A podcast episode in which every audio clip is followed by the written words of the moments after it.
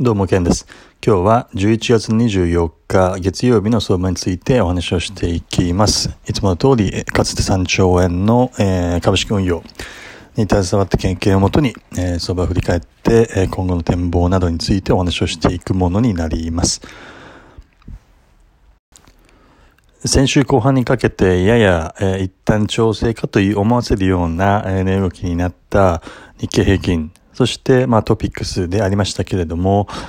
えー、まあ、先物中心にぐっと上がって、朝方ギャップアップするような形で、えー、上昇し、日中も、えー、ずっと強くてですね、えー、値幅では一時的に700円幅を超えるような大幅上昇、えー、騰落率でも、えー、2. えー、3、2.4、2.5%、このあたりまで、えー、上がるようなですね、大きな上昇を果たしたということでありました。で、特筆すべきはトピックスかなと思っておって、で、トピックスは、まあ、騰落率こそ2%程度ということで、日経平均のそれと比べれば、えー、まあ、小さいわけでありますけれども、えー、まあ、1700ポイントを超えてきてですね、えー、まあ、年初代高値を更新してきたというような動きを見せてきたのがトピックスでありました。これは何を意味するかっていうと、まあ、しっかりとした現物のですね、株式の現物の買いが大きなお金で、機関投資家によるそういった買いが入ってきているというようなことを示す、指し示す、えものかなというふうに感触ができるというふうに考えています。日中の先物の動きを見ていてもですね、先物先物、朝方こそですね、そのオセアニア時間、要は日本時間が始まる前のですね、えー、時間帯では先物中心にグッと上げてギャップアップしたということなんですけれども、では、じゃあ果たして場中はどうなのかということにおいては、場中に関してはですね、先物中心にグッと上がったというよりかは、むしろですね、現物がしっかり買われていたなっていうような印象でありました。これはですね、今後の相場展望においては、ものすごく強い、えー、展望を持たざるを得ないような動きとなります。えー、つまり、えー、機関投資家によるですね、大量の買いがしっかりと現物で入ってくるということですから、これは本当に相場シーンに強いというような、えー、形かなというふうに思うわけであります。えー、先週の後半にかけてはですね、えー、っと、まあ、しばらくは、まあ難、難聴ではないですけど、暴落こそない難聴ではないですけれども、頭が抑えられてですね、まあ、やや時間調整するかなと、まあ、思ってはおったんですけれども、今日のこの、朝方の動きを見てですね、あのまあ、調整終わったかなというような解釈もあり得るなというところで、えー、っと、今現在の感覚としてはですね、年明けに2万8000円以上、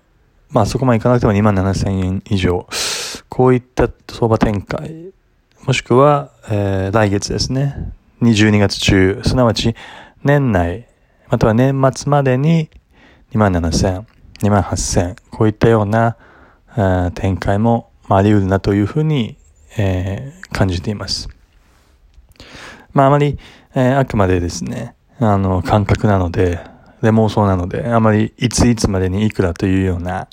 えー、目安というのはあまり、うん、まあ言うべきではないですし、まあどうせ当たんないですから、まああれなんですけど、ただまあ、あくまで、えっと、まあ足元の相場展開を見て、まあそのように感じるところがあるというだけの、に過ぎない、まあお話にあるので、まあ聞き流していただければと思いますけれども、まあ、うん、12月もしくは1月に2万7、8千で、2万7千円も近いので、2万8000、うん、まあ、なくはないかなっていうような感じでは思っています。で、その中にあってですね、えっと、私自身は朝方のですね、あの、先物のグッと上がったギャップアップした展開を見て、あえっと、場中のですね、9時、9時、ちょっと覚えてないですけど、9時半か9時15分あたりに、再びのロングを入れました。26,100、まあ、円どころですね。前回利確したロングを閉じて利確したポイントあたりで、まあ、再びロングせざるを得ないような形でありました。一旦の調整、時間調整を見込んでいたので、まあ、ある意味では慎重になってはいたんですけれども、まあ、今しがたお話ししたようなですね、展開が頭によぎって、で、まあね、動きを見てですね、まあその蓋然性というのもですね、まあそれなりにあるなというようなとこだったので、ここはですね、まあ思い切ってロングを入れました。はい。で、まあ一応なんですけれども、まあ当然とはいつも、えー、頭を抑えられて、まあ急落するような展開は当然相場なのであると思います。ただ、えっと、暴落ですとか大きな急落というのは、まあ、前回でお話ししたような形で、もう全然想定してないので、できないので、あるかもしれませんけども、私自身としては想定してないので、まあ、仮に頭を抑えられて時間調整、あるいは、え、まあ、ちょっとした価格調整に入ってもですね、これはもうに、あの、ロングホールドし続ける意味があるなというふうにちょっと思ってますので、まあ、全然持っていこうと思います。自分のエントリーしたよりも、まあ、若干沈んだとしてもですね、持っていこうと思います。それだけ上値落ちというのが期待できる展開かなと思います。海外勢による先物買いというのも引き続き続いていますと。で、20、えー、昨日の、昨日というか24日ですね。24日の、あまあ、先の手口を見てみてもですね、海外勢は買い越し、ゴールドマンも買い越し、欧州勢では、まあ、クレディ・スイスといったところも買い越しですから、うん、まあ、これが続く限りは、まあ、しばらく強いだろうな、というふうには思いますね。はい。まあ、ちょっと様子を見ていこうと思います。はい。うん、まあ、こういった状況というのは経験則的には、まあ、いわゆる、なんでしょう、オシレーター系のテクニカル仕様といったものっていうのは、ある意味では機能しなくなるですし、まあ、オシレーター系だけではなくてですね、他の、うん、あの、バリエーション系をの指標ですね、PR といったものもですね、もう全然スルーして上がっていく、要は機能しなくなる、